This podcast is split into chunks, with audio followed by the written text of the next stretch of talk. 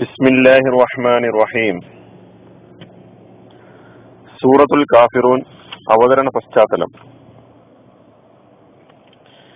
കഴിഞ്ഞ ക്ലാസ്സിൽ സൂറത്തുൽ കാഫിറൂൻ എന്ന ഈ സൂറയുടെ പാരായണവും അതിന്റെ നിയമങ്ങളുമാണ് നമ്മൾ പഠിച്ചത്.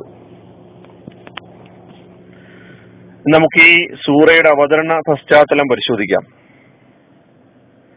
ഈ സൂറയുടെ പേര് കാഫിറൂൻ എന്നാണ്.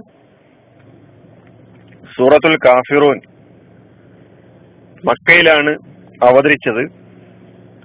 മൊത്തം ആറായത്തുകളാണ് ഉള്ളത്.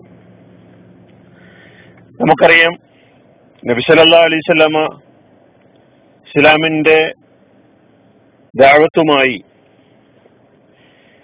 മക്കയിൽ അവിടെയുള്ള ആളുകൾക്കിടയിലൂടെ പ്രവർത്തിച്ച് മുന്നോട്ട് പോകുമ്പോൾ മക്കയിലെ മുഷ്രീഖുകൾ ബഹുദയോ വിശ്വാസികൾ എതിരാളികൾ നബിയുടെ എതിരിൽ എതിർപ്പിന്റെ കൊടുങ്കാറ്റ് അഴിച്ചുവിടുകയും ഏതെല്ലാം നിലയ്ക്ക് നബിയെ പരാജയപ്പെടുത്താൻ കഴിയും എന്ന് അന്വേഷിക്കുകയും ചെയ്തിട്ടുണ്ടായിരുന്നു. ഇതൊക്കെ നടക്കുമ്പോഴും നബിസല്ലാ അലൈഹി സ്വലമയുമായി പല നിലക്കുള്ള നീക്കുപോക്കുകൾക്ക് നബിയുമായി സന്ധികൾക്ക് പ്രവാചകനുമായി പല സന്ധി നിർദ്ദേശങ്ങളുമായി നബിയെ സമീപിച്ചതിന് ഒരുപാട് ചരിത്ര സംഭവങ്ങൾ ഹദീസ് ഗ്രന്ഥങ്ങളിൽ ഇസ്ലാമിക ചരിത്രത്തിൽ രേഖപ്പെടുത്തപ്പെട്ട് കിടക്കുന്നുണ്ട്. ഇത്തരം സന്ധി സംഭാഷണങ്ങളുമായി വന്ന ഒരുപാട് കഥകൾ ഹദീസുകളിൽ നമുക്ക് കാണാം. അതിലൊരു സംഭവമാണ് ഈ സൂറയുടെ അവതരണവുമായി ബന്ധപ്പെട്ട് ഇവിടെ ഉദ്ധരിക്കാൻ ഉദ്ദേശിക്കുന്നത്. ഒരു ഹദീസിൽ അബ്ദുല്ലാഹിബിൻ അബ്ബാസ് റലിയല്ലാഹുവിന് റിപ്പോർട്ട് ചെയ്യുന്ന ഒരു ഹദീസിൽ കുറേശികൾ അതായത് അബ്ദുല്ലാഹിബിൻ അബ്ദുല്ലാഹിബിൻ അബ്ബാസ് അല്ലാൻ പറയാണ് കുറേശികൾ നബിസല്ലാ അലിസ്ലമയോട് ഒന്ന് പറഞ്ഞു നിങ്ങൾക്ക് മക്കയിലെ ഏറ്റവും സമ്പൻ വലിയ സമ്പന്നനാകാൻ ആഗ്രഹമുണ്ടെങ്കിൽ അതിനു വേണ്ട സമ്പത്ത് ഞങ്ങൾ താങ്കൾക്ക് തരാം. അങ്ങനെ താങ്കളെ വലിയ സമ്പന്നനാക്കാൻ ഞങ്ങൾ തയ്യാറാണ്. അതല്ല താങ്കൾക്ക് സുന്ദരിയായ ഒരു യുവതിയെ കിട്ടണമെന്നതാണ് ആഗ്രഹമെങ്കിൽ അതിനു വേണ്ട സൗകര്യങ്ങൾ ഞങ്ങൾ ചെയ്തു തരാം. മക്കയിലെ ഏറ്റവും സുന്ദരിയെ താങ്കൾക്ക് വിവാഹം കഴിച്ചു തരാം എന്നവർ പറയുകയുണ്ടായി.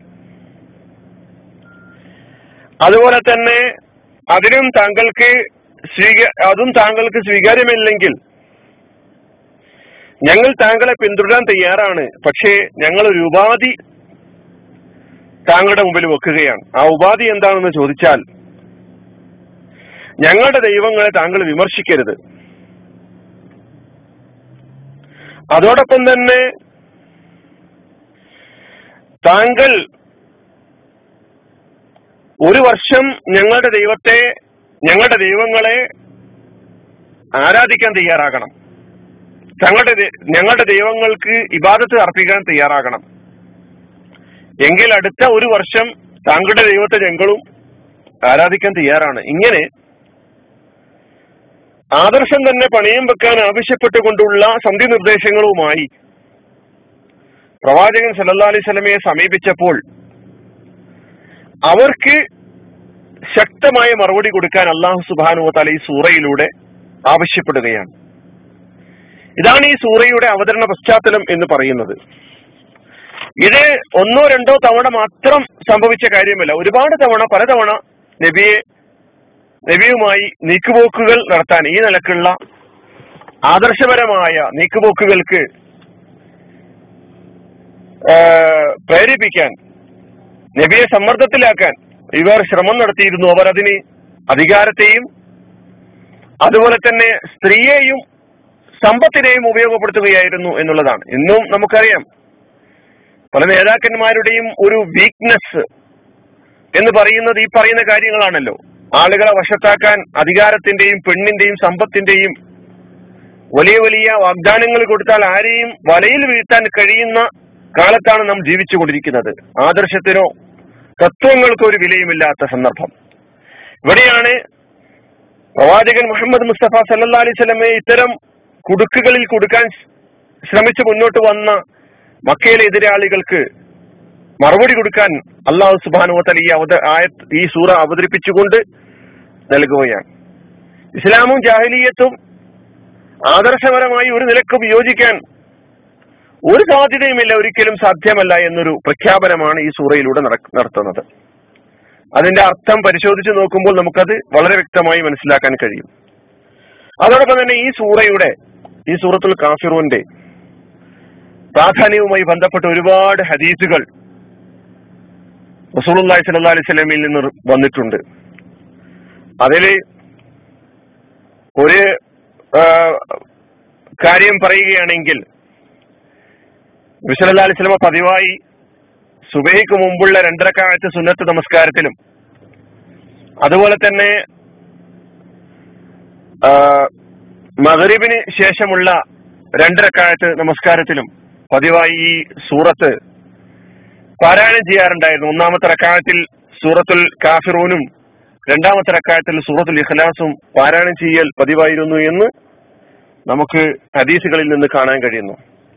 അതുപോലെ തന്നെ റസൂലുള്ളാഹി സ്വല്ലല്ലാഹി അലൈഹി വസല്ലമ തങ്ങൾ വെള്ളിയാഴ്ച രാത്രി അതായത് വ്യാഴാഴ്ച അസ്തമിച്ച വെള്ളിയാഴ്ച രാത്രി ഇല മഹരീബ് നമസ്കാരത്തിൽ പറഞ്ഞ നമസ്കാരത്തിൽ ഒന്നാമത്തെ റക്കായത്തിൽ സൂറത്തുൽ കാഫിറൂനും രണ്ടാമത്തെ റക്കായത്തിൽ സൂറത്തുൽ ഇഖ്ലാസും പാരായണം ചെയ്യാറുണ്ടായിരുന്നു. അതുപോലെ തന്നെ തവാഫിന് ശേഷം മക്കാമു ഇബ്രാഹിമിന് എടുത്തു വെച്ച് നിസ്കരിക്കുന്ന രണ്ടരക്കാലത്ത് നമ്മൾ സുന്നത്ത് നമസ്കാരത്തിലും അലൈഹി വസല്ലം ഒന്നാമത്തെ റക്കായത്തിൽ സൂറത്തുൽ കാഫിറൂനും രണ്ടാമത്തെ റക്കായത്തിൽ സൂറത്തുൽ ഇഖ്ലാസും പാരായണം ചെയ്യാറുണ്ടായിരുന്നു. അതുപോലെ തന്നെ ഹബാബിനെ ഹബാബ് അലി അള്ളാഹുവിനെ റിപ്പോർട്ട് ചെയ്യുന്നു. അലൈഹി വസല്ലമ എന്നോട് ഉപദേശിച്ചു. നീ ഉറങ്ങാൻ വിരിപ്പ് വിരിച്ചാൽ കുലിയായുവൽ കാഫിറൂൻ എന്ന ഈ സൂറത്ത് പാരായണം ചെയ്തു കൊള്ളുക എന്ന് പറഞ്ഞതായി ഹബാബിൻ റതി അള്ളാഹുവിന് റിപ്പോർട്ട് ചെയ്യുന്ന ഒരു ഹദീസിലും നമുക്ക് കാണാൻ കഴിയുന്നു. സമ്പൂർണമായി പരിപൂർണമായി ഷിർക്കിൽ നിന്നുള്ള മോചനം ഈ സൂറത്ത് നമ്മോട് ആവശ്യപ്പെടുന്നുണ്ട്. കാരണം നമ്മൾ ഇവിടെ കാണുന്നു സൂറത്തുൽ ഇഖ്ലാസും സൂറത്തുൽ കാഫിറൂനും തമ്മിൽ എന്താണ് ബന്ധം? ഇത് നമുക്ക് ആയത്തിന്റെ അർത്ഥം പരിശോധിച്ച് നോക്കുമ്പോൾ ആ ബന്ധം വളരെ വ്യക്തമായി മനസ്സിലാക്കാൻ കഴിയും. ഒരു ഭാഗത്ത് തൗഹീദിന്റെ സംസ്ഥാപനമാണെങ്കിൽ മറ്റേ ഭാഗത്ത് രണ്ടാമത്തെ ഈ സൂറത്തുൽ കാഫിറിലൂടെ ഷിർക്കിന്റെ വിഭാടനം ഷിർക്കിനെ സമ്പൂർണമായും അവഗണിക്കുക നിരാകരിക്കുക അതിനുവേണ്ടിയുള്ള പ്രഖ്യാപനം നടത്തുക എന്ന ഒരു സന്ദേശമാണ് സൂറത്തുൽ കാഫിറൂൻ നൽകുന്നത്. നമുക്കതിന്റെ അർത്ഥങ്ങളിലൂടെ പോകുമ്പോൾ മനസ്സിലാക്കാൻ കഴിയും. ഈ ഒരു അവതരണ പശ്ചാത്തലം ഈ സൂറ പഠിക്കുന്നതിന് മുന്നോടിയായി നമ്മുടെ മുമ്പിൽ വെക്കേണ്ടതുണ്ട്. ഇത് ഇസ്ലാമിക സമൂഹത്തെ സംബന്ധിച്ചിടത്തോളം വളരെ വലിയ ഒരു പാഠമാണ് നൽകുന്നത്. നമ്മുടെ വ്യക്തി ജീവിതത്തിലും നമ്മുടെ സാമൂഹിക ജീവിതത്തിലും നമ്മുടെ മറ്റെല്ലാ ജീവിതത്തിന്റെ എല്ലാ മേഖലകളിലും ഈ നിലക്കുള്ള അഡ്ജസ്റ്റ്മെന്റുകളുമായി ആദർശപരമായി അഡ്ജസ്റ്റ്മെന്റുകളുമായി വരുന്ന ആളുകൾക്ക് മുമ്പിൽ നമുക്ക് പ്രഖ്യാപിക്കാനുള്ളത് ഈ സൂറയിലൂടെ പ്രവാചകൻ സല്ലാ അലൈഹി സ്വലമയോട് അള്ളാഹു സുബാനു തല പറഞ്ഞ അതേ പ്രഖ്യാപനം തന്നെയാണ് നമുക്ക് നടത്താനുള്ളത്. അള്ളാഹു സുബാനു താല നമ്മെ അനുഗ്രഹിക്കുമാറാകട്ടെ. വാഹൃദാൻ അലഹമുല്ലാ റബുലാലമീൻ അസ്സാം വലൈക്കും വാഹമത്തല്ലാഹി വാത്തു